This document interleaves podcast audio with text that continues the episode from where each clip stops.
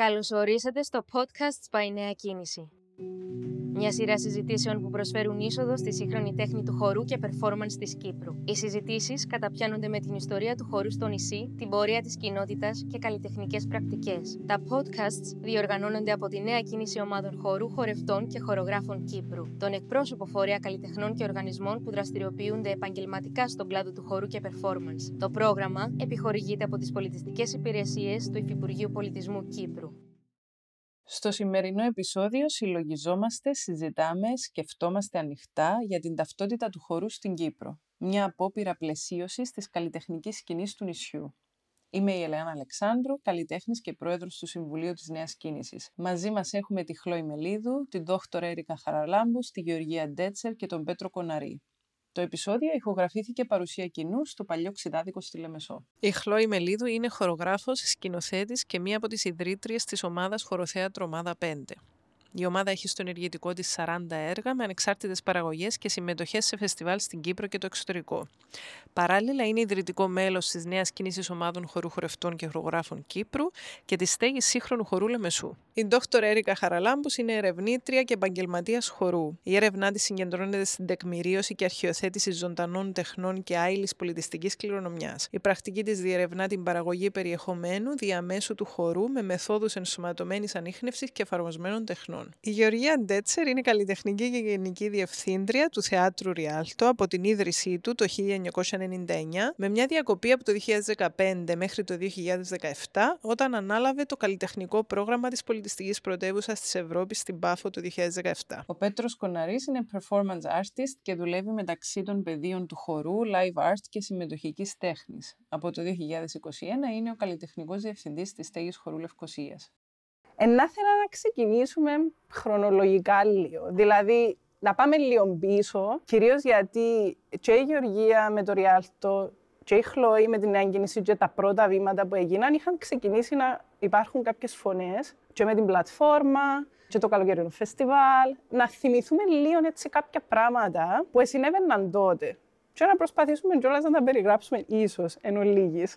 So, να ήθελα να δώσω το λόγο και στις δυο σας πρώτα και να πάμε έτσι και πίσω και να θυμηθούμε λίγο τι συνέβαινε τι είναι τα πρώτα χρόνια και μιλούμε για 2001 με 2004 2005 ξεκίνησε η πλατφόρμα μετά το καλοκαιρινό φεστιβάλ. Να πάω λίγο πιο πίσω. Καλό. Λίγο. Να πω πρώτον ότι όταν λέμε ταυτότητα, πάντα θέλουμε να σκεφτούμε μια γραμμή που ενώνει τα πράγματα, που ενώνει τους καλλιτέχνες, που ενώνει τα έργα, που μπορεί κάποιος να δει έναν έργο και ίσως να μπορέσει να πει «Α, από την Κύπρο τούτο». Ε, εγώ, σαν άνθρωπος, δεν ξέρω αν τούτο πρέπει να είναι ένας στόχος, αλλά που, είναι κάτι που μπορεί να προκύψει στο μέλλον, ε, ούτως ή άλλως που μόνο του. Το ότι ακόμα δεν υπάρχει, ενώ ότι είμαστε μια πολλά καινούργια κοινότητα. Και τούτο γιατί μέχρι τη δεκαετία του 90, εκτός που με μονομένες προσπάθειες ε, ενός-δύο ανθρώπων, που έχω υπόψη μου, α, νομίζω δυο ήταν, δεν υπήρχαν άλλοι άνθρωποι που να ασχολούνται με το χώρο σαν έργο τέχνης. Ασχολείται ο κόσμος με το χώρο στην Κύπρο σαν κάτι που το διδάσκουμε, τον μπαλέτο, τούτος ήταν ο έντεχνος χορός. Ανοίγουμε μια σχολή, διδάσκουμε μπαλέτο, τελειώνουν οι μαθήτριες μας πάνε να σπουδάσουν σε μια από τις σχολές που προτείνει η δασκάλα η οποία σπούδασε μπαλέτο, έρχονται πίσω με ο στόχος και το όνειρο ήταν να ανοίξουν μια σχολή.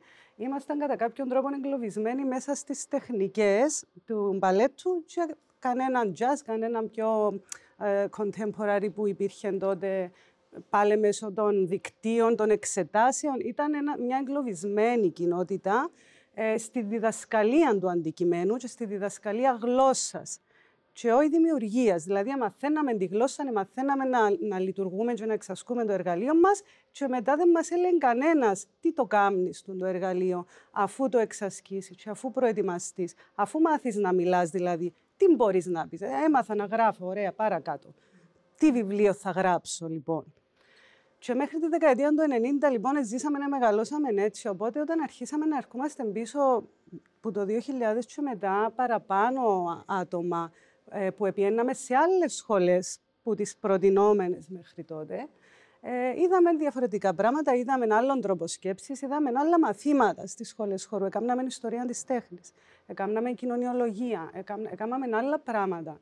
Και αρχίσαμε να βλέπουμε ότι ο χορός είναι μια τέχνη εισάξια με τις άλλες και πρέπει να υπάρχει όπως οι άλλες με τον ίδιο τρόπο και το αξίζει κάτι παραπάνω που το απλώς να μάθουμε να μιλούμε τούτη τη γλώσσα.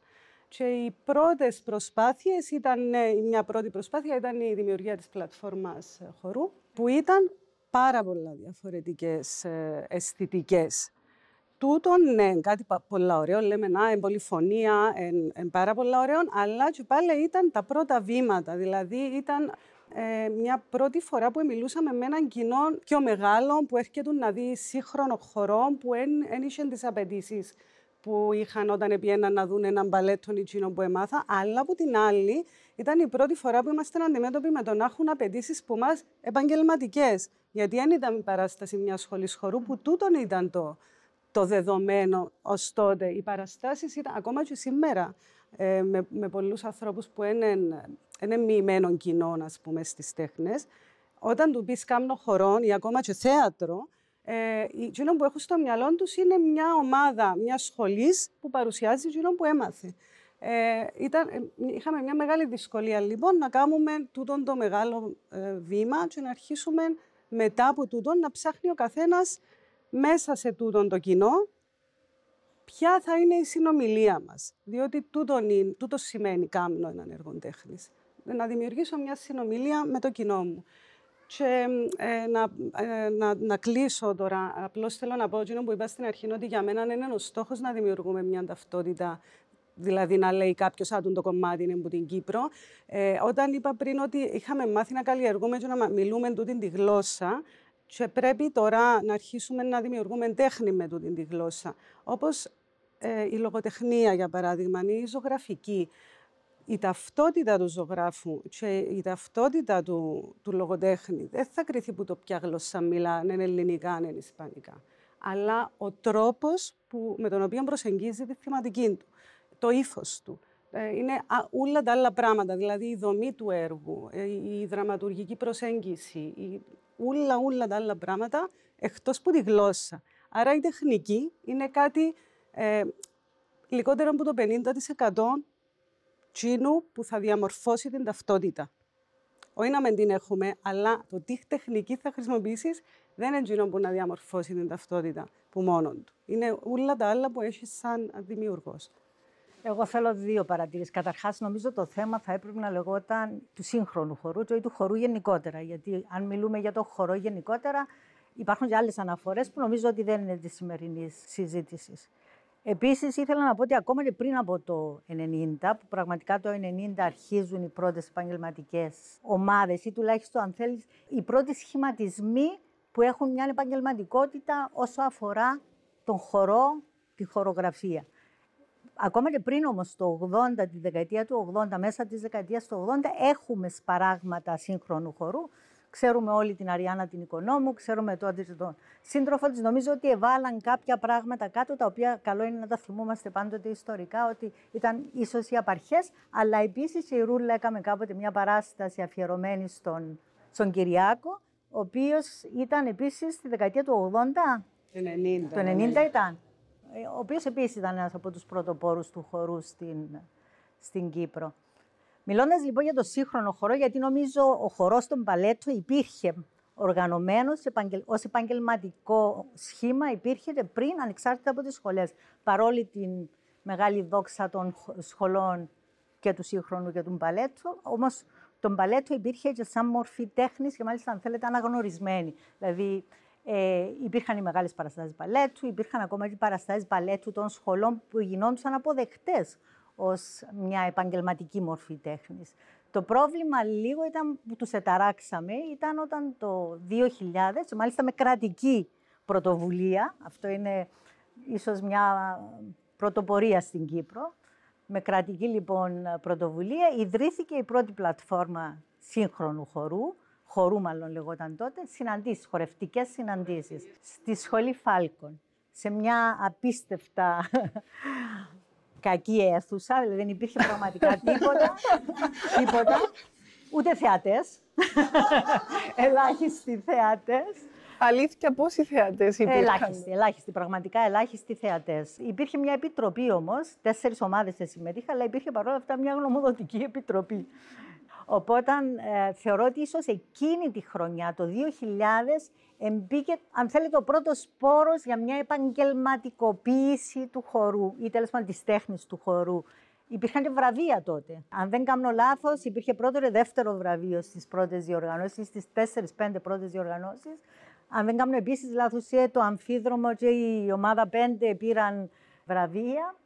Εκείνο που είναι έτσι σημαντικό, και κρα, κρατιόμαστε τώρα λίγο στην πλατφόρμα μετά να απλωθούμε και στα άλλα, αλλά επειδή ήταν η πρώτη πραγματική διοργάνωση που θεωρώ ότι ειδικά από τη δεύτερη της διοργάνωση που έγινε στο Ριάλτο πια και μπήκε σε μια άλλη βάση, είχε κάποιες αξιώσεις και εκεί πραγματικά έβαλε για τους καλλιτέχνες τους ίδιους, αν θέλετε, πρώτη ευθύνης να παράξουν ένα έργο που να έχει ένα επαγγελματικό επίπεδο στο πλαίσιο αυτού που έκαναμε για, για τρία, τέσσερα, πέντε χρόνια ίσως, οι ομάδες επαρέμειναν αυτοί, αριθμητικά αυτές περίπου, δηλαδή τέσσερις, πέντε, έξι.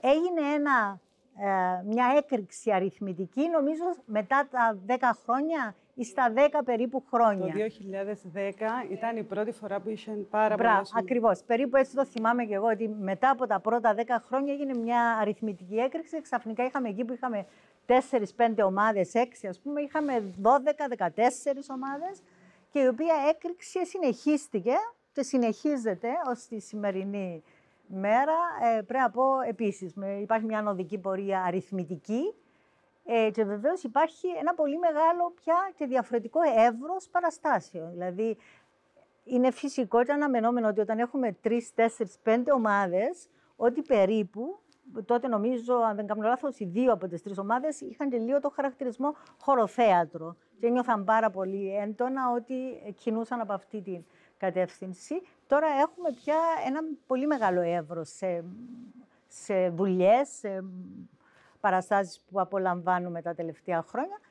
Νομίζω ότι τούτο που άλλαξε την ε, τοπογραφία πια είναι η είσοδος τα τελευταία χρόνια των πολλών ομάδων και των πολλών νέων παιδιών η παρουσία των πρώτων ομάδων ήταν κομβική σημασίας για να καθιερωθεί ο σύγχρονος χορός, η χορογραφία, αλλά τα τελευταία ίσως 6-7 χρόνια αυτή η μαζικότητα είναι αυτή που έδωσε νομίζω το σπρώξιμο για να δημιουργηθεί όντως μια κοινότητα. Εγώ, εγώ έβιωσα δυο κύματα. Δηλαδή το 10 που λέει ότι πολύ να ξαφνικά οι ομάδες ήταν η πρώτη φορά που συμμετείχα στην πλατφόρμα. Ήταν μετά που κάμα το πτυχίο, μου ήρθα πίσω και έζησα την πλατφόρμα ως συμμετέχοντας δηλαδή.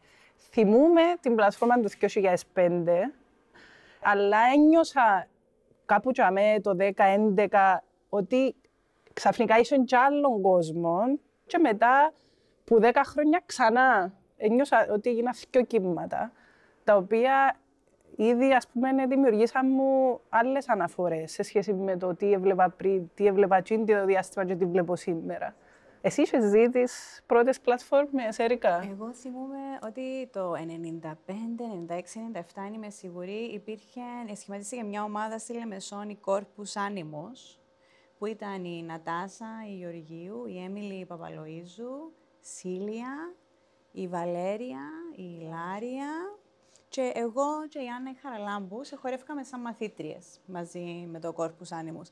Και κάπου είχε γίνει μια παράσταση στη Λευκοσία και ήταν και η Αριάννα το Equart και ε, επίσης το 1997 πάλι κάτι είχε γίνει η Corpus Animus με το Equart, έκαμε μια ανταλλαγή που ήταν, έφερε η Αριάννα οικονόμου το Steve Paxton mm. το 1997. Οπότε ήταν έτσι με ένα μεγάλο πράγμα το θυμούμε 17 χρονών, δεν ήξερα ποιος ήταν ο Steve Paxton, μετά έμαθα ενθουσιάστηκα και επίσης ήταν μια παράσταση με τον Αλίτο Αλέση που έχει να κάνει με danceability, δηλαδή ήταν παράσταση με άτομα με αναπηρίες, με, ήταν θυμούμαι, ας πούμε, τη, η σκέψη που είχα κάνει ήταν wow, ας πούμε, τι μπορεί να κάνει το ανθρώπινο σώμα. Του ήταν έτσι ένα πολλά mind-opening ε, ε, εμπειρία. Εχάθηκε όμω, Τζίνο. Ήταν κάπου το 97, Τζίνο. Μετά δεν ξέρω. Αλλά θεωρώ ότι τούτα έτσι μικρά-μικρά ναι, ναι. σποράκια που ε, εχτίσαν προς το σημείο. Αλλά ναι, στις πρώτες πλατφόρμες, ναι, επειδή χόρευα με, τη, με το χωροθέατρο Ομάδα 5, οπότε θυμούμαι τες. Θυμούμαστε τα τέσσερα κομμάτια να τα περιγράψουμε λίγο έτσι. Τι ήταν, ας πούμε; Θυμούμαστε το να το κάνουμε. να δοκιμάσουμε ένα... Τι ήταν τζιν τα κομμάτια; Ήταν σπονδυλωτό, ήταν ένα σπονδυλωτό έργο με τέσσερα κομμάτια που την κάθε χορογράφο. Είμαστε δύο χορογράφοι δηλαδή. Και κάναμε ένας σπονδυλωτό που έμπαινε, έφυγε το ένα μετά το άλλο. Ήταν το έτο, ήμασταν οι δυο μας, είχε σόλο, είχε το έτο και ήταν και η Μάγια Κικίδου μαζί μας. Καθημερινή μικρή θάνατη. Καθημερινή μικρή θάνατη, ναι. Έψαχναμε την ταυτότητα μας, τα ονομάζαμε τα ατυχήματα, το κάθε ένα από τα οχτώ. Δηλαδή ήταν λίγο έτσι μια κατάσταση σουρεαλιστική μες στο στούντιο που να βγει το κάθε κομμάτι. Για τότε που το κάναμε, για μας ήταν έτσι μια έρευνα σίγουρα. Τώρα που το βλέπουμε, βλέπουμε το, ένα, μια άγουρη πρώτη προσπάθεια. Αλλά ναι, ήταν, ε, κάναμε πράγματα και λέγαμε να, να κάνουμε έτσι, μα να πιάει τη σκούπα και σκουπίσει τη σκηνή. Ναι, να πιάει τη σκούπα να σκουπίσει τη Και έπιανε τη σκούπα και σκούπισε τη σκηνή μεταξύ του πρώτου και του δεύτερου ή αντί να χορευκεί, ε, κάθετουν και ε, βάφετουν και πέτασε πράγματα. Ήταν πράγματα τα οποία ελέγαμε το 2001 ότι ε, να, μες στο χορό να μας πούνε χορεύκεις. Που και είπαν, ναι. Που και είπαν, ναι. Ναι, ήταν, ε, θεωρούσε ο καθένας ότι έκανε κάτι. Ήταν πρωτοποριακά κάποια πράγματα. Ένα γιατί να με. Ήταν, τότε ήταν πρωτοποριακά. Γεωργία, εσύ πώς τα θυμάσαι τα κομμάτια; Εντάξει, ερχόμουν βέβαια, ήμουν και φρέσκα από τη Γερμανία, πρέπει να πω, εκείνη την περίοδο που είχα δει πολύ χώρο. Ένιωθα λίγο ότι ψαχνόντουσαν οι ομάδες, ότι έκαναν τα πρώτα τους βήματα. Είπε πρώιμα, εγώ θα λέω και πρωτόλια μερικά κομμάτια. Δηλαδή, καταρχάς, θυμούμαι πολύ καλά την ομάδα 5. Όπως επίσης θυμούμαι πολύ καλά τη δουλειά της Νατάσας για αρκετά χρόνια με το Interact.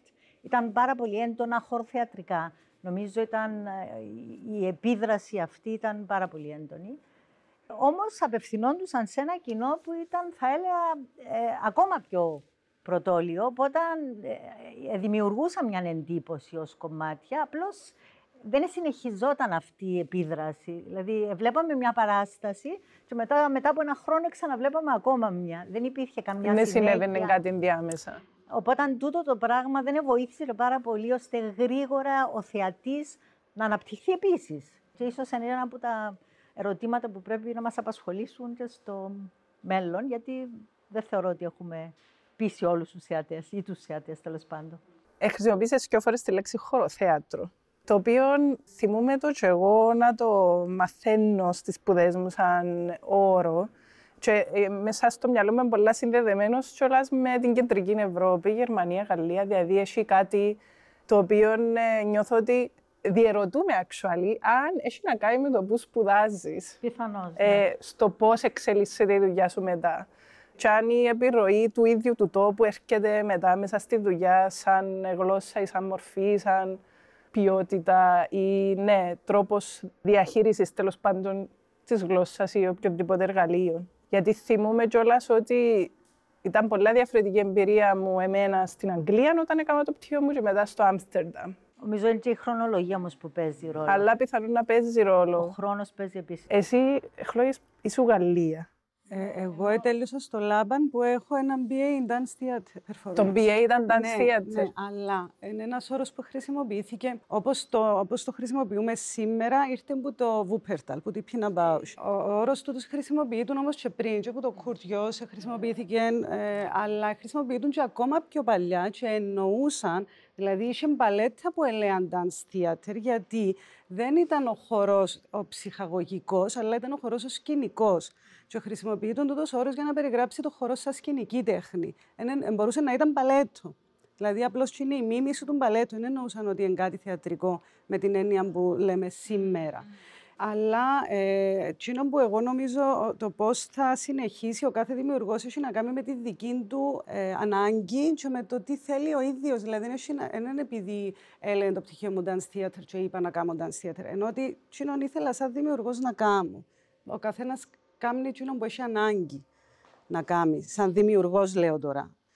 Εκείνο που θέλεις να κάνεις, εκείνο είναι, εκείνο είναι να βγει. Το τι εννοούμε σήμερα χωροθέατρο και το τι είναι για μένα, είναι ότι χρησιμοποιούμε το σώμα σαν εργαλείο, ε, τελεία. Ε, εν που ξεκινώ και διερωτούμε αν χάνουν το νόημα του οι ορολογίες. Θυμούμαι ήμουν σε ένα εργαστήριο του Τζόναθαν Μπάρο το 2013 και συζητούσαμε τους τίτλους που λέμε για τους εαυτούς μας.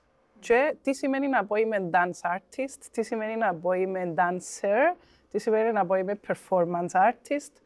Αν π.χ. το χωροθέατρο εντός που λέεις, είναι νουλα. Ή... Ναι, νουλα. Άρα, τι, χάνει, βασικά είναι το πράγμα ότι που κάποια φάση και μετά χάνει, χάνουν λόγο. Χάνει το λόγο να μπαίνουν σαν ε, τίτλοι για, για να οριοθετηθούν πράγματα, ας πούμε. Ε, Για μένα έχει έναν ενδιαφέρον όμως το με τις λέξεις, γιατί σίγουρα κατευθύνουν πάρα πολλά και τους θεατές. Προφανώς όσους ξέρουν την ιστορία μ.χ. του χωροθέατρου ή όχι. Και έχει έναν ενδιαφέρον για μένα πάλι τι λέξεις χρησιμοποιούμε, είτε για να βάλουμε για μας, είτε για τα έργα μας. Ε, Γιατί ας πούμε να πω π.χ. ότι να δω το έργο της Λόης σαν χωροθέατρο ή σαν performance ή σαν θεατρική εγκατάσταση σώματων. Ξέρω εγώ, λαλώ τώρα διάφορα... Ξέρω εγώ, έχει, νομίζω ότι έχει έτσι και έναν άλλο μ, triggering. Έχει κάτι. Που αισθάνομαι και λίγο... Ε, κουντάς λίγο τους θεατές, πο- πώς θέλουν να δουν κάτι, που έχει κάτι ωραίο. Και πάλι όμως εξαρτάται από την αναφορά που έχει ο ίδιος Ναι, ο θεατής ναι, ναι, με έναν ναι, ναι. όρο. Διερωτούμε στην Κύπρο τι καταλάβουμε; Κοίτα, έχ- ε- έγινε έτσι μια συζήτηση σε συνέχεια του που είπες με τον Jonathan Barrows. Είναι και τούτος fellow στο κέντρο έρευνας χορού στο Coventry. Ο Jonathan Barrows, η Rosemary Lee και η Siobhan Davis. Και με μια συζήτηση είναι καταλήξαν ότι, π- πιο πρόσφατα, ότι είναι dance practitioner όλα. Όλα. Όλα. Είτε είσαι χορογράφος, είτε είσαι χορεύτρια, είτε είσαι artist, είτε teacher, you're a dance practitioner. Your practice έχει να κάνει με το χορό, η πρακτική σου, η δουλειά σου. Και ο άλλος είναι ο dance scholar, dance researcher, academic. So, dance practitioner είναι η, η ομπρέλα για, για όλα. Αλλά στον αγγλοσαξονικό Ναι, κόσμο. ναι. Και θα με έχει ένα άλλο ενδιαφέρον, ε, πώς το λέμε στα ελληνικά, ή στα Ναι. κυπριακά. Ναι. Τύπου ε, ε, επαγγελματίας χορού. Να πάω λίγα βήματα παρακάτω. Αν έπρεπε να περιγράψουμε τι συμβαίνει σήμερα σε σχέση με το τι πρακτικές υπάρχουν ή τι παρατηρούμε, actually. Γιατί η αλήθεια είναι ότι τώρα, ας πούμε, ε, μπορώ να πω «Α, τούτον το έργο είναι χωροθέατρο ομάδα 5». Γιατί υπάρχει μια, ε, μια δουλειά η οποία μες στο μυαλό μου έχτισε μια αναφορά ή έναν τρόπο ε, προσέγγισης ή έναν τρόπο τοποθέτησης, ας πούμε. Ξεκίνησε δηλαδή να έχει ε, γεύση η δουλειά του κάθε ενός που δουλεύει. Ειδικά αν έχει μια ε, πορεία, ας πούμε, που διαβάζεις πράγματα. Άρα, αν έχουμε υπόψη μας τούτες όλες τις πορείες που υπάρχουν τώρα, δεν που βλέπουμε. Αν περιγράφαμε τούτα τα πράγματα. Τεράστια ερώτησή σου. Ναι, πολλά τεράστια. δηλαδή, δεν θα την απαντήσω. Απόπειρα, άσκηση, θυμίζω. ε, ε, έχει κάποια, ε, κάποια κριτήρια, δηλαδή πρέπει να ή να δημιουργήσουμε ή να δούμε κάποια κριτήρια που να βρούμε κάποιες ποιότητες, κάποιες τεχνικές, κάποια στυλ, κάποια αισθητική. Πρέπει να βρούμε κάποια στοιχεία και κάποιους κώδικες που να βγαίνει από το συγκεκριμένο τον καλλιτέχνη ή που το, ή που το έργο του. Υπάρχει η Rosemary Butcher, έγραψε για τούτο το θέμα και ονομάζεται το Signature Practice. Και είναι πώς μπορώ να βρω σε κάποιο χορογράφο το signature practice του, βλέποντας τούτα και τούτα και τούτα τα, τα δεδομένα. Και θέλει, ναι, θέλει χρόνο, θέλει να κάτσεις να δεις πολλά έργα μαζί, να γίνει μια συνομιλία με τον χορογράφο, τι μεθόδους χρησιμοποιεί ο χορογράφος, από πού επήρε τούτες τις μεθόδους, μεθόδους και κάτι πάρα πολλά σημαντικό που επηρεάζει την, την ποιότητα, το στυλ, το τούτο, ας πούμε, είναι, είναι ελεάνα. Α, και, και νιώθουμε το, ε, ξέρουμε Μμ, το, μμ. ε, ε, δύσκολο μετά να το, να το φέρω σε λέξεις Ναι. και να το τεκμηριώσω. Και ε, τούτο το πράγμα, ε, ας πούμε, φαίνεται άμα μαζέψει κάποιος έναν περιεχόμενο με μια σειρά από έργα. Και για μέ ίσως μπορώ να, να, δω, να δω κάτι. Αλλά η αίσθηση που έχουμε ότι μπορώ να δω κάτι είναι να πω «Α, τούτο είναι χωροθέατρο ομάδα 5», είναι πάρα πολλά υποκειμενικό. Obviously. Εννοείται. Ναι, ναι και, και, τούτον, και ακόμα και υποκειμενικό σε, κιν- σε επίπεδο κοινότητας. Δηλαδή, μπορούμε και εμείς μεταξύ μας, ξέρουμε ότι άμα δούμε κάτι χωρίς να διαβάσουμε, ότι ε, επειδή γνωριζόμαστε μεταξύ μας. Και τούτον όντως φαίνεται, απλά είναι το θέμα πώς να το, να το βγάλουμε προς τα έξω, να είναι πιο εμφανές και πιο τεκμηριωμένο. Νομίζω ότι η σκέψη μου είναι σε μια ανατεκμηρίωτη προσπάθεια Okay. ε, να έβρουμε κάποιες λέξεις. Δηλαδή, αν τούτη συνάντηση είναι μια διαδικασία να αρχίσουμε να μιλούμε για τη δουλειά που κάνουμε τα τελευταία χρόνια. Ε, ίσως μπορεί να ξεκινήσουμε από κάτι πιο ενστικτόδες ή μια πιο subjective διαδικασία προ, προσωπική σε σχέση με το πώς παρατηρήσαμε πράγματα.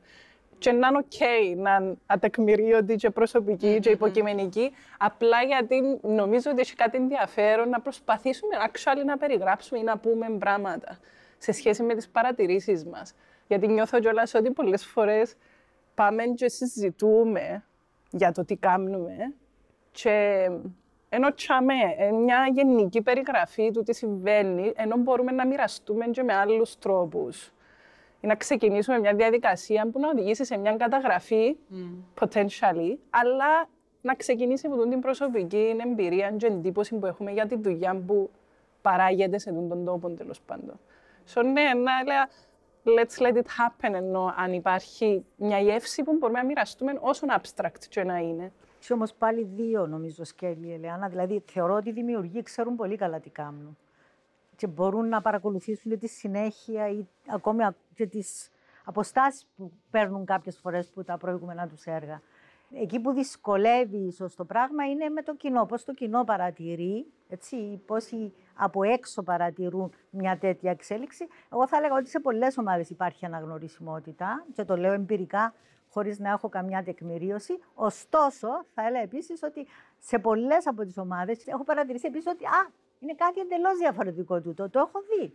Ε, έχει συμβεί σε παραστάσεις που μας έχουν εκπλήξει οι χορογράφοι μας. Εκεί που περιμέναμε μια σειρά πραγμάτων που έγιναν δύο-τρία χρόνια, ας πούμε, μετά έρχεται κάτι εντελώς διαφορετικό. Δηλαδή, φαίνεται ότι υπάρχει μια διάθεση από εσάς, τους ίδιους, τους practitioners, να να κόψετε, αν θέλετε, την συνέχεια και να κάνετε κάτι ίσως που απέχει από αυτό. Αλλά θεωρώ ότι έχει, έχει διαφορετικά σκέλη πάντα τούτη η ερώτηση από, από τον άνθρωπο που είναι εντός και το κάνει, ο δημιουργός, ναι, και ναι. τον άλλο που το παρατηρεί. Ναι, πολλά καλή σκέψη του Δίτσο. Να λέει ως παρατηρητές πώς μπορεί να απαντήσουμε μια τέτοια ερώτηση. Ίσως αναθυμούμαστε μια στιγμή που έρχεται ως σήμερα σαν πολλά έτσι ξεκάθαρη ανάμνηση, σαν εμπειρία, ως θεατής. Και τι, τι ήταν το πράγμα, τι γευσή ή τι συνέβαινε πάνω στη σκηνή, τι νιώσαμε, τι μας έλεγε το πράγμα που θυμούμαστε ως τώρα. Είναι δύσκολο. Ας πούμε, άμα σκεφτώ τη μάχη, για παράδειγμα, σκέφτομαι πάντα μουσική. Mm, mm. Έτσι, ε, άμα σκεφτώ την Έλληνα, σκέφτομαι πάντα μια, μια αρμονία. Έτσι. Δεν μπορώ όμως να πω τώρα εικόνες γιατί είναι πάρα πολλές παραστάσεις. Mm. Μπορώ να θυμηθώ τις τελευταίες. Νομίζω θέλω ακόμα καμιά δεκαριά χρόνια που να είμαι μεγαλό ακόμα. Τώρα να θυμάμαι τις παλιότερες μου είπα. Οπότε τότε θα αρχίσω να είμαι καλή, καλύτερη. Θυμούμαι έτσι αποσπασματικά. Τώρα θυμήθηκα τα φουρό που είδα, το είδα γραμμένο. Αλλά είναι δύσκολο. Όμως, αυτό που πάντα σκέφτομαι όταν κάνουμε τέτοιες αναφορές είναι πόσο διαφορετικά είναι τα θέματα των σημερινών παραστάσεων και όταν λέμε των mm. σημερινών, των τελευταίων 5-6 χρόνων, με τα θέματα που μας απασχολούσαν προφανώς πριν 20 χρόνια, πριν 22 χρόνια, όταν αρχίσαμε. Ναι. Η αλήθεια, ας πούμε, εγώ έχω πιο, πολλά, πιο πολλές έντονες αναμνήσεις με πιο παλιά κομμάτια. Yeah. Και νομίζω έχει να κάνει τούτο το πράγμα της πρώτης φοράς ή του ότι είναι κάτι καινούριο ή κάτι που δεν το είδα πολλές φορές. Ας πούμε, νιώθω ότι έχω πιο πολλά έντονες αναμνήσεις που πιο παλιά έργα παρά από πιο πρόσφατα. Ας πούμε, ε, ε, τώρα έτσι σαν μιλώ, ε, θυμήθηκα ε, ένα κομμάτι, νομίζω ήταν της Νατάσας, ήταν και τα τεράστια το τραπέζια. Το τεράστιο, ναι, ναι, ναι. Και μετά κατάλαβα ότι ήταν η Αγαθοκλέους πάνω στη σκηνή, ενώ έμαθα το από την ίδια πιο πρόσφατα. Ε, θυμούμαι μια σκηνή με ένα ψωμί, που τρώει το ψωμί, ψαχουλεύει το ψωμί, δηλαδή είχε μου, είχε μου κάνει μεγάλη έπιασε με συναισθηματικά, ας πούμε, και είναι κάτι το οποίο θυμούμαι σήμερα. Έχει τέτοιες στιγμές, ε, οι οποίες νιώθω ότι, ξέρω, εμένα πιο παλιά έρχονται πιο έντονα. Νομίζω επειδή ήταν τούτα τα καινούργια πράγματα. Θυμούμαι τα κρέατα ε, της Χριστοδουλίδου. Ας πούμε, ήταν και το πράγμα του... Έχει κάποια... Εντζίζουν κάπους. So, εν τούτον το πού σας εντζήσαν. Εγώ θυμούμαι πολλά έναν έργο της Αλεξάνδρας Βάιερσταλ. Θυμούμαι διάφορα, ε, αλλά τούτο που μου ήρθε μετά που το είπες ήταν ένα μου είχε κάνει στο καλοκαιρινό, που εδώ κάνουμε τίποτα σπίδες και περπατούσαμε και καταλήξαμε στο λιμάνι, δεν ξέρω την περιοχή και θεωρούσαμε την Ευαγγελία, νομίζω και χόρευκε που μακριά. Ε, έκαμε μου πολλά εντύπωση το ότι μπορεί να είναι τούτος ο χορός, γιατί ας πούμε συνήθισα να κάθεσαι να τα Ναι. φορείς το Ριάλτο, γιατί ήταν ας πούμε το top θέατρο και ήταν πολλά κοινό τις παραστάσεις να γίνονται και αμέ, οπότε τούτον το shift στο να ότι περπατώ στην ησυχία μόνος μου, μαζί με, ούλο, με πολλοί κόσμο, αλλά μόνος μου γιατί δεν άκουα άλλον και δεν μπορούσα να μιλήσω. Και θεωρώ κάτι έτσι να χνοφαίνεται στα μακριά. Και τούτο, ας πούμε, το subtleness για μένα ήταν έτσι πολλά precious. Ήταν ο Άγιος Αντώνιος η περιοχή που καταλήξαμε. Και θυμούμε, περάσαμε και για λεμονάδα, Ναι. το καφενείο που σήμερα δεν υπάρχει, ο Πλάτανος. Ναι. Από μόνο του αξίζει λοιπόν να γίνει μια καταγραφή γιατί συνδέεται τελικά με τον τόπος, με την πόλη, με τους ανθρώπους, με τον χώρο. Οπότε είναι σημαντικό να γίνει μια καταγραφή. Όπως το 2000 ήταν όντως μια... το 2001. ήταν σχεδόν επαναστατική πράξη η δημιουργία της πλατφόρμας. Το ίδιο ήταν νομίζω ή αντίστοιχα ε, ήταν σημαντικό Το καλοκαιρινό. το καλοκαιρινό, Ναι, το 4. Γιατί ε, καταρχάς εξεκάρφωσε τους θεατές από το θέατρο, από τις αίθουσες του θεάτρου και μας έδωσε και μια άλλη προοπτική. Νομίζω ότι αναγκάσαμε τους θεατές να συνομιλήσουν περισσότερο μέσα από τέτοιες παραστάσεις. Δεν είμαι σίγουρη ότι επικοινώνησαν καλύτερα, αλλά τουλάχιστον υποχρεώθηκαν να συναντήσουν πιο έντονα τις παραστάσεις και τους δημιουργούς. Άνοιξε νομίζω Ναι. ναι. τους ορίζοντες και του κοινού και του χορογράφου. Και των Το δύο. έκαμε και πιο Ήταν προσβάσιμο. ένα- και αν άλλων θέλετε. είδος θεατών και ο ίδιος θεατής, αλλά να πάει για άλλο, με άλλον τρόπο στο έργο. Θυμάμαι Ε. και την παράσταση εκείνη που κάνετε μέσα στη θάλασσα. Το, ναι, εκείνο ήταν το δεύτερο. Το πρώτο ήμασταν όλοι στην αυλή του κάστρου. Ναι, μπράβο. Στο ναι. δεύτερο ναι, ήμασταν σε διάφορα σημεία, ο καθένας. Ε, εγώ δεν μπορώ να θυμηθώ κάτι τώρα, ε, αλλά νομίζω ότι είναι, και- είναι σαν να... Είτε μου λες θυμήθου για τη μάχη, είτε για τη ρούλα, νιώθω ότι είναι ένα κομμάτι δικό μου και ότι δεν έχω το δικαίωμα να πάρω τόσο μεγάλη απόσταση. Έχω σίγουρα απόσταση από τους συναδέλφους, είναι σαν να είναι δικά μου τα έργα, αλλά δεν μπορώ να είμαι όπως είναι η Γεωργία έξω από την κοινότητα. Ε, Είναι, είναι χορο, χορογράφος και μπορεί να πει βλέπω στα έργα τούτον, τούτον, τούτον. Εγώ εκείνο που θέλω να πω είναι ότι ε, θέλω να διαχωρίζω νέους και παλιούς τούτον. Δεν εννοώ- δεν- δεν μ' αρέσει να το κάνω, αλλά υπάρχει. Είναι κάτι που υπάρχει και εκείνο που βλέπω είναι ότι όταν έρχεται μια αλλαγή στη δουλειά της μάχης ή, ή και της Έλενας, έρχεται με, με μια, μια διαδικασία μέσα στα χρόνια. Και βλέπεις το πρώτο έργο που είδες της μάχης και το προ, περσινό έργο που είδες της μάχης και βλέπεις μια τεράστια διαφορά και λες πότε έγινε τούτη η διαφορά. Είναι μια τόσο σταδιακή εξέλιξη του δημιουργού και θεωρώ, δεν ξέρω αν μας συμβαίνει και εμάς στην ομάδα Πέντε και εύχομαι, γιατί το θεωρώ τον το πράγμα μια πάρα πολλά καταρχήν υγιή εξέλιξη και μια, ε, θα έπρεπε να είναι και η πρόθεση μας, δηλαδή θέλουμε να, εξ- να εξελιχτούμε και να φτάσουμε σε καινούριε ε, καταστάσεις και καινούριε εμπνεύσεις και καινούριε ε, εφευρέσεις, αν θέλουμε, αλλά ε, δεν είμαι υπέρ του να μπαίνω μέσα στο στούντιο και να πω «Α, τώρα πρέπει να κάνω κάτι άλλο. Τούτον ε, θα- σίγουρα δεν θα κάνω κάτι άλλο τη στιγμή που να το πω. Εγώ τώρα μιλώ συνέχεια από την, ναι, που, της- που την πλευρά του δημιουργού μιλώ συνέχεια σήμερα νομίζω, αλλά τούτον, ε, ε, τούτον ε, είμαι κιόλας. Ε, ε, άμα, άμα θέλουμε να κάνουμε κάτι ε, διαφορετικό, ε, 90% δεν θα γίνει κάτι διαφορετικό. Γιατί το διαφορετικό έρχεται γιατί πάλι μια εσωτερική ανάγκη και όχι γιατί πρέπει. Και τούτο, τούτο βλέπω στη διαφορά τους παλιούς που τους πιο νέους χορογράφους, οι οποίοι εννοείται επειδή είναι η πρώτη τους, η δεύτερη και η τρίτη τους δουλειά, ε, να δοκιμάσουν όλα τα πράγματα που ξέρουν, όλα τα εργαλεία που έχουν, όλα εκείνα που φαντάζονται, μέχρι να βρουν που είναι το. Που, πώς, που να, που να δάμε, κάθομαι καλά. Όχι γιατί είναι να κάτσω και να μείνω, αλλά γιατί δαμέ μπορώ, ε, νιώθω την ασφάλεια και την άνεση να δημιουργήσω και να είμαι πιο ανοιχτός, πιο δημιουργικός και να προσφέρω παραπάνω πράγματα. Ε, Και νομίζω ότι τούτη η διαφορά φαίνεται. Δηλαδή, ε, μια, δεν μπορούμε να βάλουμε μια ταυτότητα από εκεί και μια ταυτότητα από δά. Και αυτό είναι πάρα πολύ ωραίο πράγμα. Χλώη, θα έλεγα ότι δεν είναι καν ίδιο του χορού μόνο. Ναι, Έτσι, ναι, αλίμονο. ναι, Σε όλες ναι, τις ναι, τέχνες, ναι, ναι, ναι. η αναγνωρισιμότητα και το αλφαβητάρι που αναπτύσσει ο δημιουργός είναι πολύ σημαντικό. Και το εκτιμά και το κοινό και οι, οι άνθρωποι που έρχονται σε, ε, που είναι απέναντι του. Απλώς όμως υπήρξαν ευχάριστες και πραγματικά σημαντικές εκπλήξεις στο έργο πολλών από, τον, ομα- από τις ομάδες που είναι τώρα 20 χρόνια και παραπάνω πορεία. Ήταν εκπλήξεις ευχα, ευχάριστες, δεν ήταν ακριβώς αυτό που ήταν τα προηγούμενα ίσως 3, 4, 5 χρόνια που βλέπαμε μια πορεία. Ήταν κάτι που δεν ήταν εκτός της ατμόσφαιρας του χορογράφου, αλλά ήταν μια επίσης πολύ ευχάριστη έκπληξη. Επίσης, έτσι πάνω σε αυτό που συζητούμε, το ότι πάω, έρχομαι. Και βλ- μπορώ έτσι να δω κάποια διαφορά αν λ- λίγο στο εξωτερικό μερικά χρόνια. Έρχομαι και βλέπω και όντως υπάρχει διαφορά και πολλές διαφορές. Η μια έχει να κάνει με τη συνεργασία με άλλους τομείς παραγωγής, όπως είναι ο φωτιστή, ο ε, συνθέτης. Του, τούτον βλέπω να, να συμβαίνει παραπάνω. Ο ρόλος του δραματουργού σε κάποια φάση εμφανίστηκε που δεν υπήρχε ας πούμε, πριν το 2010.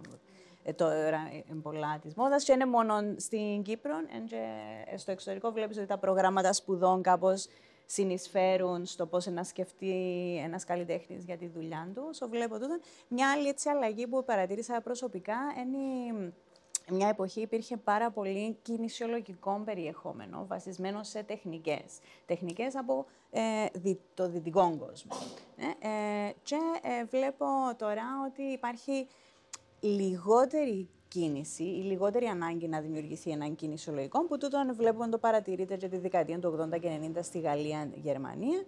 Και βλέπω το, τούτον τη διαφορά για μένα. Το, η, η αλλαγή στην χρήση του κινησιολογικού περιεχομένου όσον αφορά στην ποσότητα του και στο πώς να χρησιμοποιηθεί. Ακόμα όμως βλέπω ότι υπάρχει μια παραδοσιακή σχέ- η σχέση με μια παράδοση και αρέσκει μου τούτον, ότι σκέφτονται, έχω τόσους performer, ε, να κάνω ένα solo, έναν duetto, έναν τρίον, όλοι μαζί για να συμμετέχουν όλοι. και είναι ωραίο τούτον, ε, επειδή δείχνει κάτι έτσι πολλά ανθρώπινο and caring. Ότι ναι, και τούτον, ε, τούτο θα έλεγα έχει κάτι να κάνει με την ταυτότητα της Κύπρου. Βεβαίως οι νέοι χορογράφοι έχουν πολλά σόλο για να είμαστε ξεκάθαροι. και, και τούτο ναι, και για οικονομικούς λόγους. Αυτό είναι οικονομικό, είναι η, τα... είναι η ταυτότητα της κρίσης του. η ταυτότητα της οικονομικής Ήταν κρίσης. να το πω και τούτον, ότι, ότι κιόλας τα πλαίσια επιχορηγήσεων και τα προγράμματα ε, επηρεάζουν πάρα πολλά κιόλας το τι έργα φκαίνουν και το τι budget υπάρχει. Ε, οπότε νομίζω είναι πολύ σημαντικό να το φέρουμε Ναι, στο ναι. πώς Ας δάμε. πούμε, έχει η πλατφόρμα εν, ε, στο θέατρο Ριάλτο, ενώ είναι η Ιταλική σκηνή. Ή ας πούμε προγράμματα όπως το Τερψυχώρη, το πρόγραμμα πολιτισμός έχουν κάποιους όρους. Κάποτε ήταν πιο πολλοί. Ας πούμε τώρα νομίζω τούτος υπάρχει ακόμα ότι μπορείς να κάνεις παραστάσεις σε σπίτι. Σε σπίτι είναι ιδιώτη. Σε σπίτι ιδιώτη. Ιδιώτη, ναι. Παλιά θυμούμαι κιόλας υπήρχαν ε, και άλλοι περιορισμοί σε σχέση με το πού μπορείς να κάνεις την παράσταση. Δεν ξέρω ποιοι που δάμε θυμάστε, είχα κάνει έναν έργο το 2010 στο πλαίσια του site specific της Νέας Κίνησης σε έναν παλιό τουρκοκυπριακό εγκαταλελειμμένο σπίτι δαμε κοντά στην Αγκύρας. Και ήταν ένα έργο που ξεκινούσε από το προχόλ, έφτιανε και κάθε δωμάτιο ήταν άλλο, άλλο παραμύθι. αλλά Ταινία τρόμου. Ήταν ταινία τρόμου. Και ήθελα να το επαναλάβω στο τερψιχώρι, με, στο, πολιτι, στο πολιτισμός, σε- στο ίδιο σπίτι. Και στέλνω μου μια απάντηση ότι δεν επιχορηγούμε ε, παραστάσεις που γίνονται σε σπίτια. Ενώ το έργο είχε πάει τόσο καλά, είχαν έρθει από το Υπουργείο, είδα- δηλαδή, βάλαμε έξτρα παραστάσεις. Και λέω, μα είναι δι- και ήταν καλή η αίτηση, ναι, θα νομίζω. Όταν μετά, τον επόμενο χρόνο ε, ε, εγκρίναν το, όταν τους εξήγησα.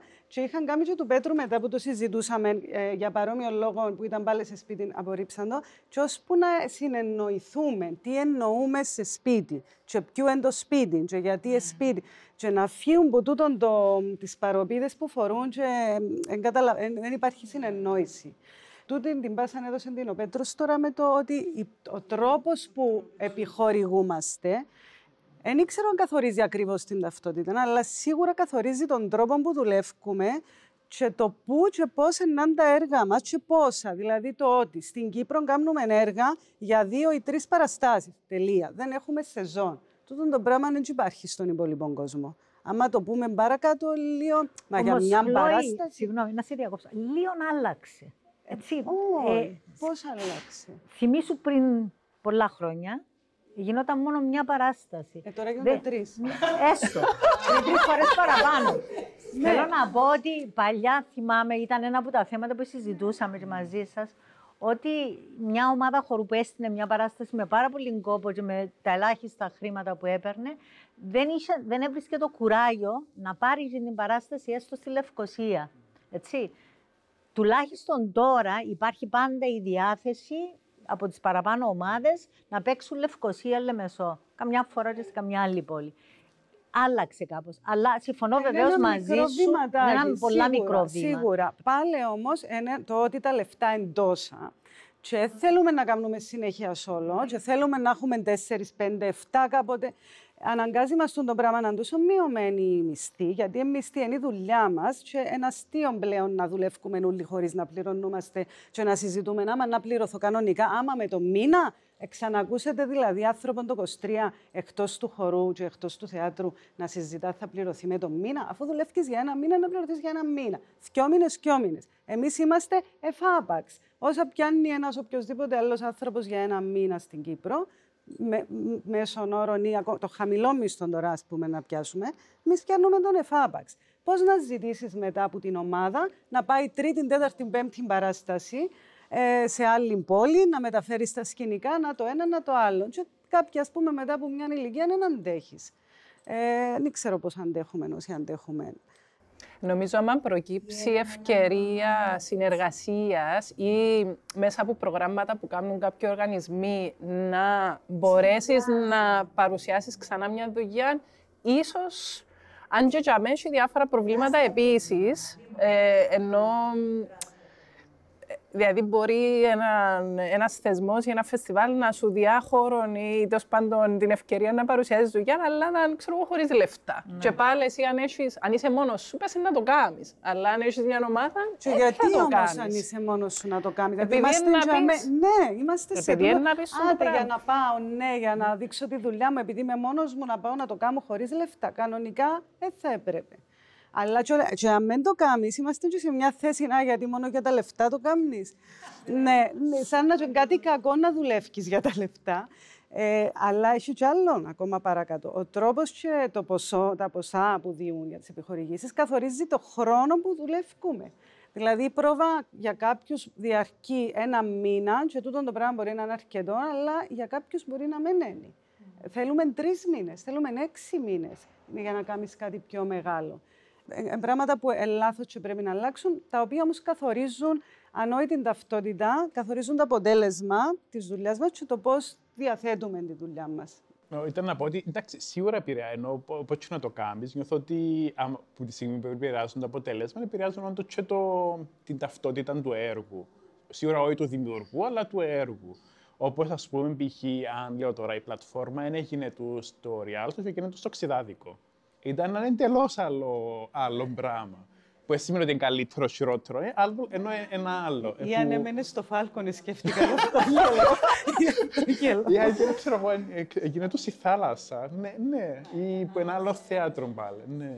Που έχει, που έχει άλλες ποιότητες. Και, ναι. Ναι, σίγουρα. Και το, και το οικονομικό, όντως, αν ήταν, ας πούμε, αν ε, ήξερε ο καλλιτέχνης ότι μπορεί να κάνει έναν έργο μίας ώρας και όχι 20 λεπτά μόνο ή 10 ή 10, βοηθάει και τον καλλιτέχνη να, ε, να διεθνοποιήσει το έργο του, να το ταξιδέψει, να το πάρει άλλο. Είναι πάρα πολύ δύσκολο να φύγει με 20 λεπτά να κάνει tour ε, το έργο του. Και τούτο επη, επηρεάζει. Και αντίθετα, ναι.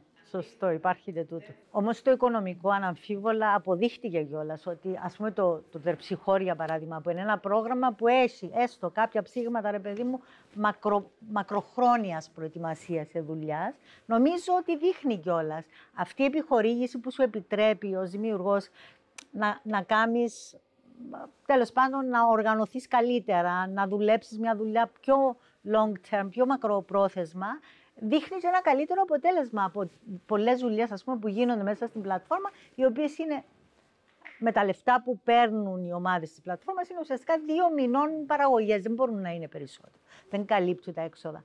Άρα ουσιαστικά βεβαίως το, το, το καλύτερο, το πιο σωστό θα ήταν να υπήρχε μια επιχορήγηση ετήσια σε ομάδες, η οποία να έρχεται τον άλλο χρόνο να κρίνεται εάν και εφόσον έχει φέρει τα αποτελέσματα εκείνα και αν τα έφερε, να, α, όπως γίνεται και με τα θέατρα. Δηλαδή, εκεί που είναι τα θέατρα σήμερα, που και εκείνα δεν είναι ικανοποιημένα, και δικαίως βέβαια σε πολλά πράγματα, εκεί θα έπρεπε να φτάσει ο χορός επίσης εδώ και πολλά χρόνια. Γι' αυτό όμως, Χλόι, λέω ότι ε, και ως επαγγελματίες του χορού καμιά φορά διστάζουν, όμως νομίζω ότι τα τελευταία χρόνια έχουν γίνει πολύ πιο δυναμικοί. Πρέπει να τολμούν να παίρνουν τις παραστάσεις τους. Γιατί όταν δεν τις βλέπουν τις παραστάσεις, δεν ξέρουν καν τι γίνεται. Έτσι, και μόνο τα τελευταία χρόνια ο χορός έχει αποκτήσει τέτοιο awareness, ίσως στην Κύπρο, διότι πλέον οι παραστάσεις και ταξιδεύουν εκτός Κύπρου, αλλά ταξιδεύουν και στην Κύπρο παραπάνω. Αλλιώς θα γινόντουσαν μια φορά στην πλατφόρμα και τελειώναν. Χανόντουσαν. Ναι, ναι. Πάντως, αν μείνω λίγο στο θέμα του πώς είναι τα προγράμματα κλπ. Και είναι το πράγμα το οποίος, το οποίο επίσης παρατηρώ, ενώ ότι η κοινότητα ε, μεγάλωσε, αλλά η δυνατότητα των προγραμμάτων έμεινε τσαμέ που ήταν, ας πούμε, ακόμα και με το ψυχορή που υποθέτει η ευκαιρία για πιο ολοκληρωμένη δουλειά, που ένα μήνα να πάει δυο, τρεις, εν τόσο μεγάλο το competition και τόσο μικρός ο αριθμός που μπορεί να απορροφήσει το πρόγραμμα, που πάλι τι είναι οι επιλογές που γίνονται κάθε χρόνο, κάπως προσθέτουν στο τι συμβαίνει στην Κύπρο σήμερα. Άρα, αν δούμε το τι συμβαίνει στην Κύπρο σήμερα που την προοπτική των προγραμμάτων στον κλάδο του χορού, είναι ένα, ας πούμε, πολλά συγκεκριμένο ας πούμε, φάσμα. Πρέπει να πάμε σε άλλα πράγματα, σε άλλους χώρους όπως τούτον που, που μπορεί να δει βήμα σε παραπάνω κόσμο μέσα από άλλα προγράμματα και για να ολοκληρωθεί κάπως η εικόνα με πιο μικρές προτάσεις ή άλλου είδους διαδικασίες. Αλλά είναι πολύ σημαντικό το πώ τα προγράμματα ήδη χτίζουν μια συγκεκριμένη. Συμβάλλουν σίγουρα στην ταυτότητα, ε, ταυτότητα ας πούμε. Διότι ε, σε άλλες χώρες με Υπουργεία Πολιτισμού πιο κανονικά, ε, μέσα στο Υπουργείο Πολιτισμού και μέσα από τα Υπουργεία Πολιτισμού που χτίζεται το όραμα, η στρατηγική και η πορεία της τέχνης της κάθε χώρας. Όχι καθορίζεται, χτίζεται όμως. Ε, εμείς δυστυχώς είμαστε στην άσχημη θέση οι καλλιτέχνες να δημιουργούν τις προϋποθέσεις μόνοι τους και να προσπαθούμε να πείσουμε τον κάθε έναν που είναι η σειρά του να είναι λειτουργός τι πρέπει να κάνει για το τέχνη μας. Ε, αλλά ναι, τα Υπουργεία Πολιτισμού είναι υπεύθυνα για τη χώρα στην οποία δρούν να, να φτιάξουν τη στρατηγική, την πολιτιστική στρατηγική της χώρας τους. Έμπου που ξεκινά. Ναι, και στην περίπτωση τη Κύπρου που τώρα μόλις ε, υπάρχει Υφυπουργείο Πολιτισμού, εν τέλεια ναι, νέο, ε, έχει νομίζω πολλά με την ταυτότητα επηρεάζει και η, το πρόβλημα της κυπριακής ταυτότητας κάθε αυτό. Δηλαδή, η Κύπρος σαν χώρα, πότε έγινε χώρα, ακόμα εν, είμαστε σε μεταπικιακό επίπεδο, ενώ είμαστε ακόμα πικοί, actually, επειδή δεν φύγαν ακόμα τέλεια. so, εν τούτα τα πράγματα που η ίδια η ταυτότητα μας εμάς είναι, τι, ποια είναι η γλώσσα μας. Και, και τούτο, τούτο είναι ένα θέμα της ταυτότητας που φαίνεται ίσως ή μπορεί να φανεί και, και μέσα από τη δουλειά του τούτος ο διχασμός της ίδιας της ταυτότητας σε έναν εθνικό ε, επίπεδο δεν έχουμε δικό μας εθνικό ύμνο, είναι κάποιες άλλες χώρες. Είναι όλα έτσι λίγο δανεισμένα, είναι ένα μοσαϊκό, είναι ένα έτσι αμάλγαμα που είναι ενδιαφέρον, είναι κακό τούτο. Και ότι είμαστε κοντά σε τρεις υπήρους, περνά ο κόσμος, επηρεάζει μας τούτο. Και εμείς πιένουμε, εσκούμαστε, πάμε, φέρνουμε πίσω γνώσεις, φέρνουμε πίσω ικανότητες, τεχνικές τούτον. Ενώ ωραία, τούτη ανταλλαγή κάτι, κάτι πας στην ταυτότητα μας ε, νιώθω ότι ε, να βοηθήσεις στο να, στο να βρεθείς σε την άσκηση, τέλος πάντων. Να, να λάβουμε υπόψη και το κοινωνικό-πολιτικό πρόβλημα. Σίγουρα. Που φαίνεται και πώς, ε, πόσο ψηλά ή σε ποιες προτεραιότητες είναι η τέχνη ή η επένδυση στην τέχνη που το κράτος. Βεβαίως, για να μιλήσουμε εντελώς πρακτικά, ο χορός μέχρι τώρα και η κοινότητα του χορού. Έτσι, ξέρω πόσο δύσκολο είναι και το ζω από κοντά. Ε, έψαξα, λένε βρήκα άπειρες επιστολές που ετοιμάσαμε και μαζί σας με τη, με τη στέγη και με τη νέα κίνηση και με τους εκάστοτε φίλους ανθρώπους προς τις πολιτιστικές υπηρεσίες για τις αλλαγές των προγραμμάτων κλπ. κλπ. Θα πρέπει κάποια στιγμή να σταθεί οργανωμένα απέναντι στην πολιτεία στο θέμα της επιχορήγησης ως τουλάχιστον το θέατρο. Δεν έχει κάτι διαφορετικό πλέον το τοπίο του χορού που να Παλιά ήταν πολύ διαφορετικά τα πράγματα. Υπήρχαν οργανωμένες ομάδες θεατρικές, στέγες θεατρικές στην Κύπρο, οι οποίες κατάφεραν την ετήσια επιχορήγηση να θεωρείται δεδομένο και να παλεύει κανείς πλέον για άλλα πράγματα. Ε, η κοινότητα του χορού σήμερα στέγεται σχεδόν σε εκείνη τη θέση. Άρα πρέπει ουσιαστικά αυτή να είναι η κύρια σας φιλοδοξία, η κύρια σας, το κύριο ζητούμενο. Η αλήθεια έχει λίγα χρόνια που το ξέρω, το ξέρω. Αλλά κάθε φορά... το τερψιχώρι έτσι ξεκίνησε, ήταν μια τέτοια πρόταση, ότι πρέπει να, να είναι επιχορηγήσεις ετήσιες ή διετής.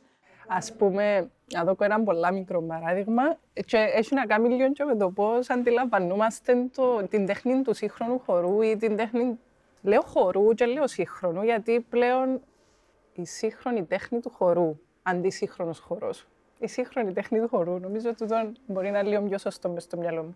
Βάσει τούτου, θυμούμε το 2011, είχα κάνει πρώτη φορά έντηση στην πλατφόρμα και με απορρίψαν γιατί το έργο μου δεν ήταν αμυγός χορογραφικό.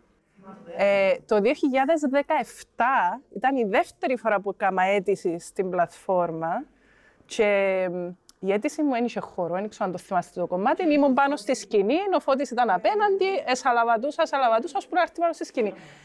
Και η αίτηση μου, και το βίντεο που έστειλα, ήμουν εγώ να μιλώ. Και πολλά συγκεκριμένα περιέγραψα τι θα κάνω και σχολίασα και τον όρο και το τι αποσκοπεί το έργο. Και τότε φορά δεχτήκαμε. Αμέσως μετά από την παράσταση είχαμε συνάντηση στις πολιτιστικές υπηρεσίες ήταν για με ούλοι. Ήταν η πρώτη φορά που ήταν να πάμε, so ήταν ούλοι και ο διευθυντής, και η λειτουργή, και η ανώτερη μορφωτική, ήταν ούλοι για μαζεμένοι. Και συζητήσαμε τον, τον όρο και η αλήθεια ήταν, πήρε να μας σκεφτώ που το 2011, που το συνάντησα εγώ σαν φραγμό, ως το 2017, απλά ένας όρος να φύγει από την αίτηση. Άρα βλέπουμε κιόλας πόσο χρόνο θέλουν κάποια πράγματα να γίνουν. Συζητούσαμε το όμως όλα τούτα τα χρόνια, να ξέρεις. Γιατί εγώ ήμουν. Επίσης, θέλω να σου πω ότι το 11 που έκαμες στην αίτησή σου ήταν η πρώτη χρονιά που είχαμε επιτροπή αξιολόγηση στην πλατφόρμα. Ναι, ναι. Δηλαδή, αν έκαμες την προηγούμενη, ήταν να πάεις. Αλήθεια; Δεν είχε επιτροπή το 10. Μετά που γίνον τον boom του 10 που επίαν οι 14 ομάδες, ένα τελειώνει το τρίμερο, είπαν ότι θα κάνουν επιτροπή. Κάμαν επιτροπή, βάλαν τον όρο. Έπρεπε να περάσει το 11 να δούμε ότι υπάρχει όρος, να καταλάβουμε τι γίνεται και να αρχίσουμε να ζητούμε να φύγει. Τι υπήρχε όμως πριν το 10.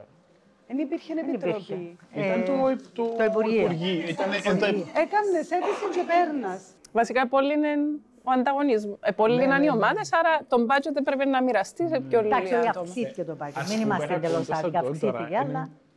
Sorry, ενδιαφέρον, ας πούμε, αν θα συνεχίσει τούτο και θα γίνεται, ας πούμε, μια πλατφόρμα τύπου μιας εβδομάδας. Και να έχει τύπου τρία, τέσσερα έργα κάθε, τύπου να πιάνουν ούλου. Ναι. Εβδομάδα Ενώ ήταν πολλά ενδιαφέρον. Μην ξεχνούμε ότι η πλατφόρμα ήταν διαγωνιστική πρώτα. Μετά, μετά δεν ήταν μεν διαγωνιστική, αλλά ήταν μια πλατφόρμα στην οποία προσκαλούσε το Υπουργείο προσκεκλημένους από το εξωτερικό με την ελπίδα ότι κάποιες ομάδες θα μπορούσαν να ταξιδέψουν ή κάποιες ε, παραστάσεις. Και μετά από πολύ, αν θέλεις, αγώνα και μαζί σας, έτσι, ε, με τη νέα κίνηση με τη στέγη, ε, ζητήσαμε κάποια στιγμή να σταματήσει αυτή η παρουσίαση της πλατφόρμας ως είχε και έγινε ναι. το και showcase. και το όνομα. Ακριβώς, άλλαξε, έγινε καταρχάς πλατφόρμα χορογραφίας αντιχορού, έγινε το showcase, το οποίο πλέον είναι ο θεσμός, ο κατεξοχή, για να παρουσιάζουμε το χορό σε διοργανωτές κλπ. κλπ. Και επίσης μπήκε τουλάχιστον θεωρητικά, ένα βάρος, εδόθηκε ένα βάρος στους νέους χορογράφους. Και με το βραβείο του νέου χορογράφου, το θεσμό του βραβείου του νέου χορογράφου κλπ. Έγιναν... Ναι, και το mentoring το οποίο έγινε το 19 νομίζω, Πέτρο, για πρώτη φορά έγινε ένα απαραίτητο πλέον για όλες τις νέες ομάδες ότι είναι υποχρεωμένες να, να, να δέχονται το mentoring. Γιατί παλιά είχε ομάδες που δεν ήθελαν να το δεχτούν. Πάντως, ε, θυμούμαι όταν, ε, όταν ε, έγινε η συζήτηση, ακόμα και για το όνομα της πλατφόρμας, γιατί ε, ήταν κιόλας η συζήτηση, OK, τι είναι ο σύγχρονος χορός για εσάς, σαν ερώτηση προς τους διοργανωτές, που είναι τα άτομα που μέσα στις πολιτιστικές υπηρεσίες. Θυμούμαι που ε, ήταν, νομίζω ήρθε που τζείν', OK, okay, μήπως να μην το λέμε σύγχρονο χορό, αφού θέλουμε να βάλουμε κι άλλα πράγματα μέσα. Και τι να το λέμε. Και προέκυψε η χορογραφία σαν όρος. Αλλά νιώθω ότι η χορογραφία ίσως είναι πιο σωστός όρος. Γιατί ο τρόπος που λειτουργεί, ο, προ- ο τρόπος που λειτουργούμε, actually, προωθείται η χορογραφική εργασία. Γιατί, ας πούμε, δεν έχουμε, πώς να το πω, tradition, ε, να έχει ομάδες μεγάλες και ο, ο χορευτής να δουλεύει σαν χορευτής και να μην κάνει τίποτε άλλο. Δηλαδή, από κάποια φάση και μετά ο χορευτής αν θέλει να κάνει παραπάνω πράγματα, πρέπει να ξεκινήσει να χορογραφεί. Γιατί τα προγράμματα είναι για χορογράφους. Ε, εκτός αν αλλάξουν οι, οι δομές Ε, και οι, ναι, τα ναι, ναι, προγράμματα που αλλά λειτουργεί. επίσης εμ, και, και τούτα τα, τα προγράμματα που σίγουρα είναι πολλά πιο πολλά από το τι ήταν πριν, επειδή είναι short term, πάλι είναι πολλά δύσκολο να δουλεύεις σαν χορευτής.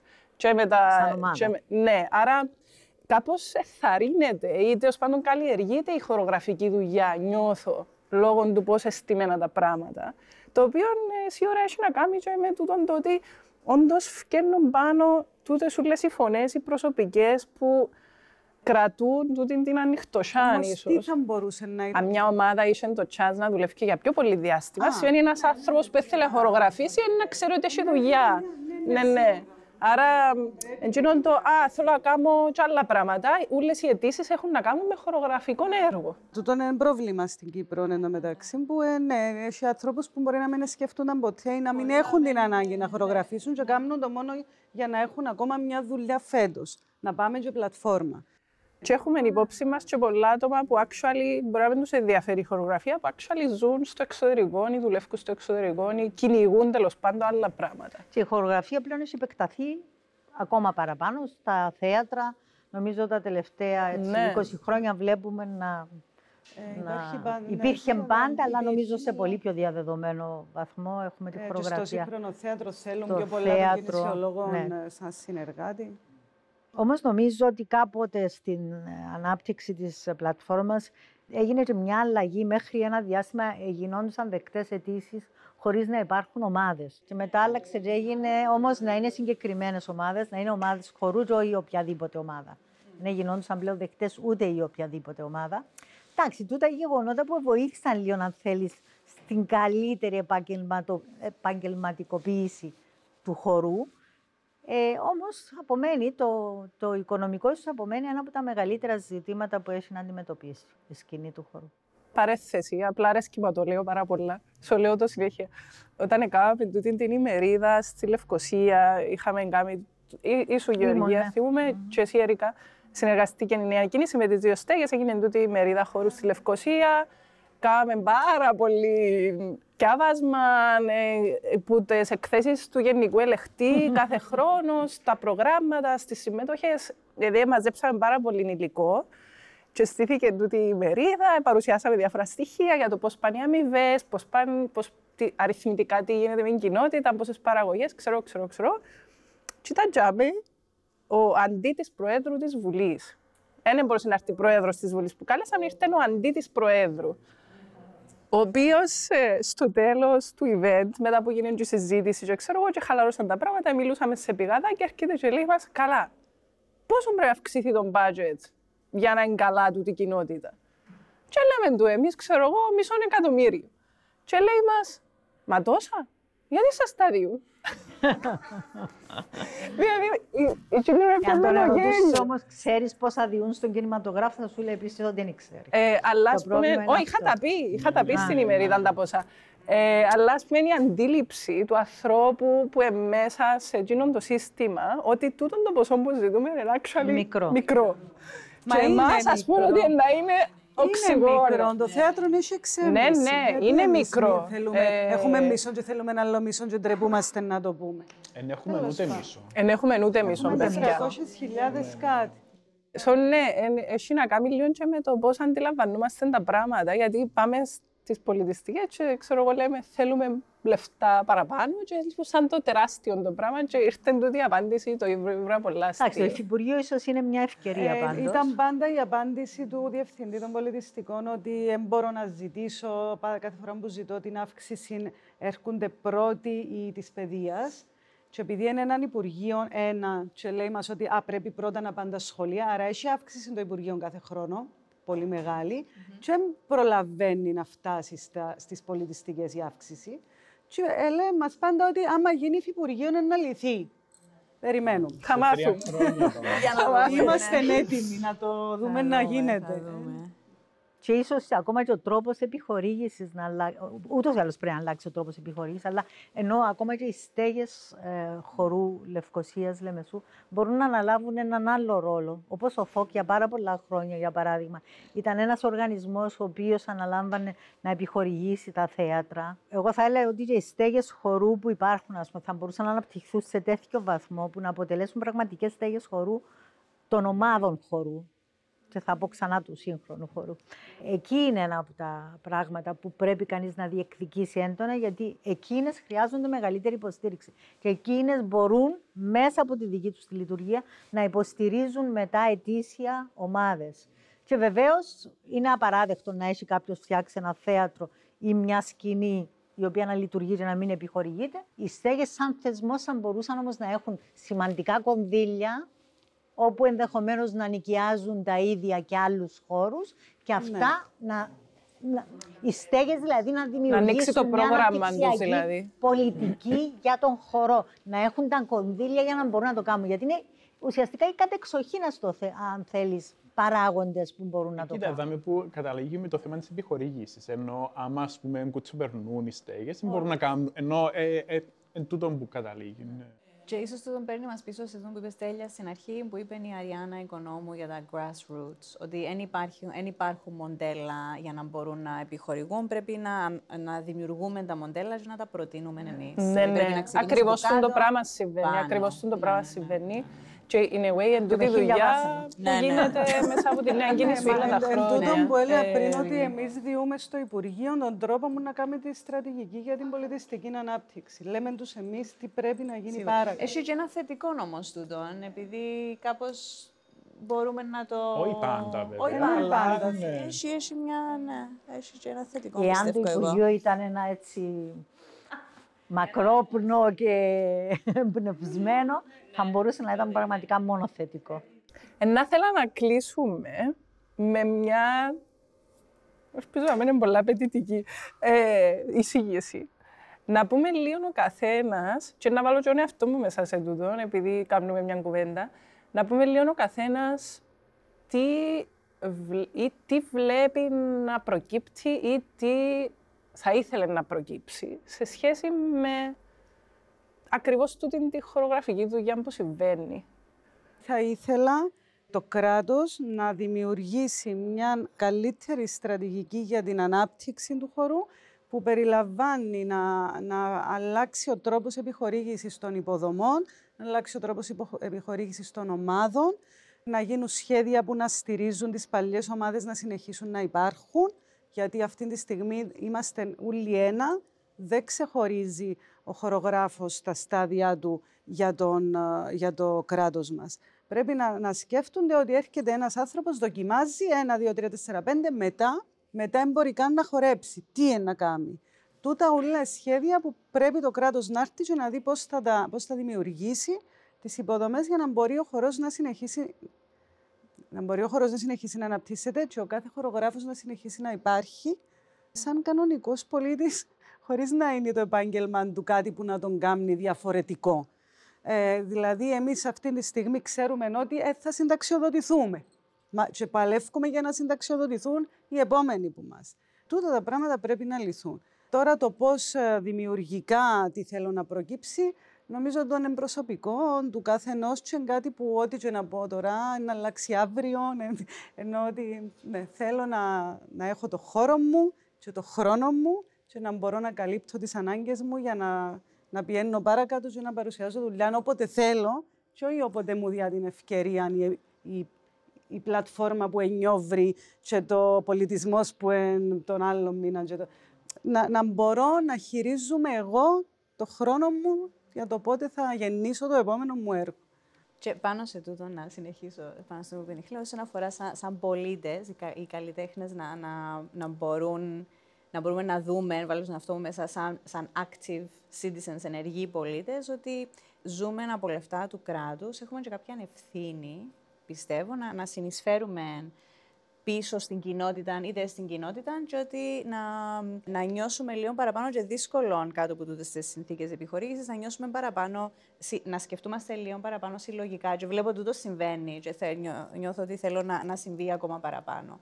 Και ε, κάτι άλλο, να, να έχουμε στιγμές που να μπορούμε να ξανακοιτάξουμε ποιοι είμαστε τούτοι που είμαστε στην κοινότητα, που ποιες κοινωνικές τάξεις ερχόμαστε, ποιοι σωματότυποι ιεραρχούν το χώρο. Τούτο είναι κάτι που νομίζω πρέπει να σκεφτούμε πάρα πολλά ε, τούτο το, το θέμα.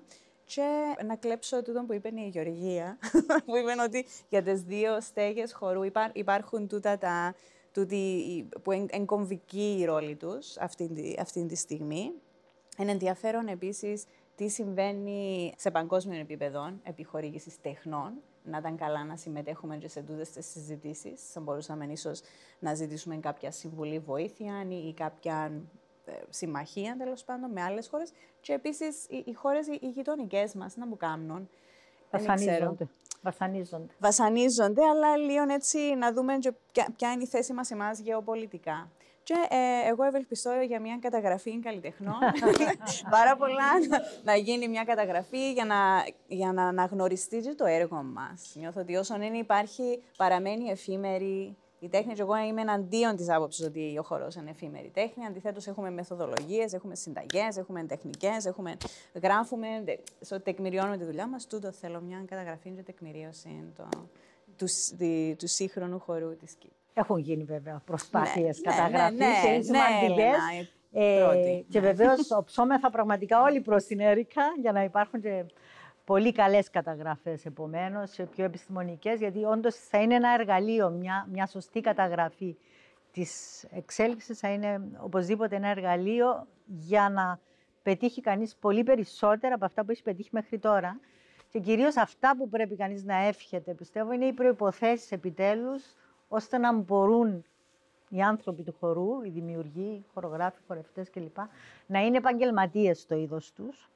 Εννοείται ότι αυτό προϋποθέτει άλλου είδους οικονομική ε, στήριξη, αλλά εννοείται βέβαια ότι θα έχουν και προϋποθέσεις να εργάζονται με αυτό το επάγγελμα που σημαίνει πάρα πολλά πράγματα.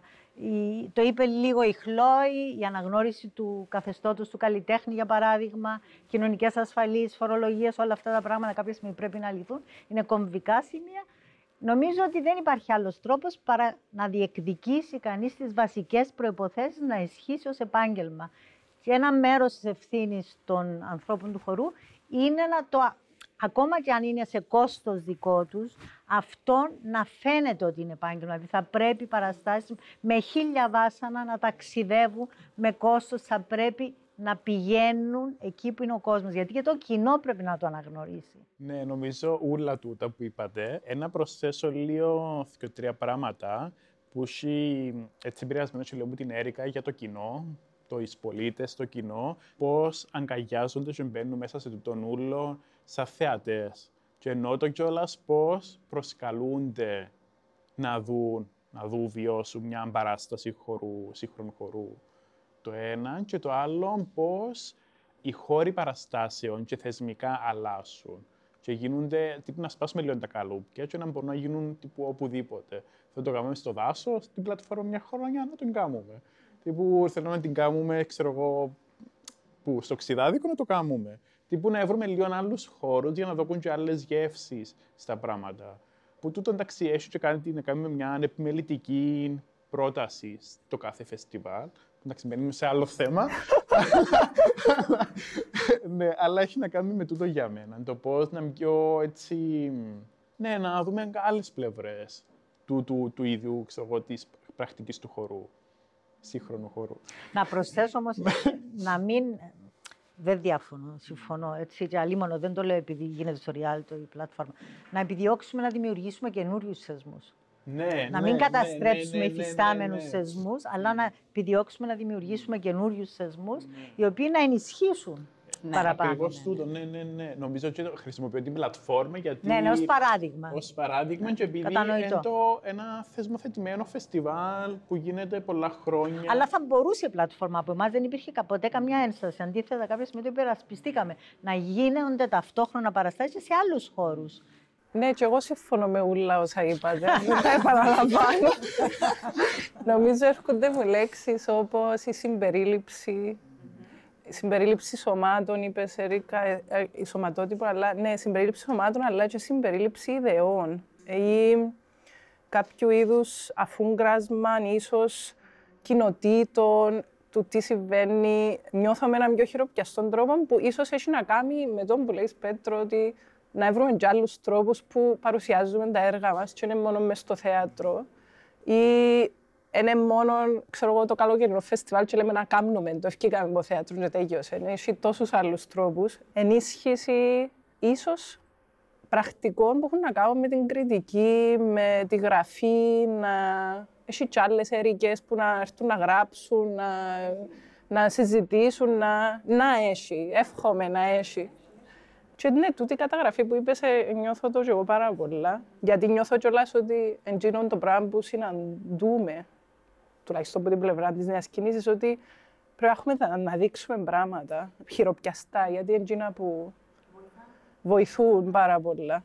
Τέλεια. Λοιπόν, να ευχαριστήσω όλους μας που μας τα δαμε και εσάς, έτσι, πιο συγκεκριμένα προσκεκλημένους και προσκεκλημένες ε, για τον χρόνο σας, για τις σκέψεις σας. Και Ευχαριστούμε πάρα πολύ. Και εμείς. Ευχαριστούμε για την παρουσία σας. Ευχαριστούμε.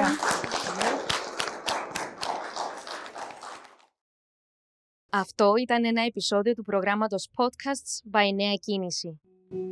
Μια σειρά συζητήσεων που προσφέρουν είσοδο στη σύγχρονη τέχνη του χορού και performance της Κύπρου. Οι συζητήσεις καταπιάνονται με την ιστορία του χορού στο νησί, την πορεία της κοινότητας και καλλιτεχνικές πρακτικές. Τα podcasts διοργανώνονται από τη νέα κίνηση ομάδων χορού, χορευτών και χορογράφων Κύπρου, τον εκπρόσωπο φορέα καλλιτεχνών και οργανισμών που δραστηριοποιούνται επαγγελματικά στον κλάδο του χορού και performance. Το πρόγραμμα επιχορηγείται από τις πολιτιστικές υπηρεσίες του Υφυπουργείου Πολιτισμού Κύπρου. Για περισσότερες πληροφορίες για τον οργανισμό, μπορείτε να επισκεφτείτε την ιστοσελίδα μας νεακίνηση.com ή να μας ακολουθήσετε στο Νέα Κίνηση Cyprus σε Instagram και Facebook.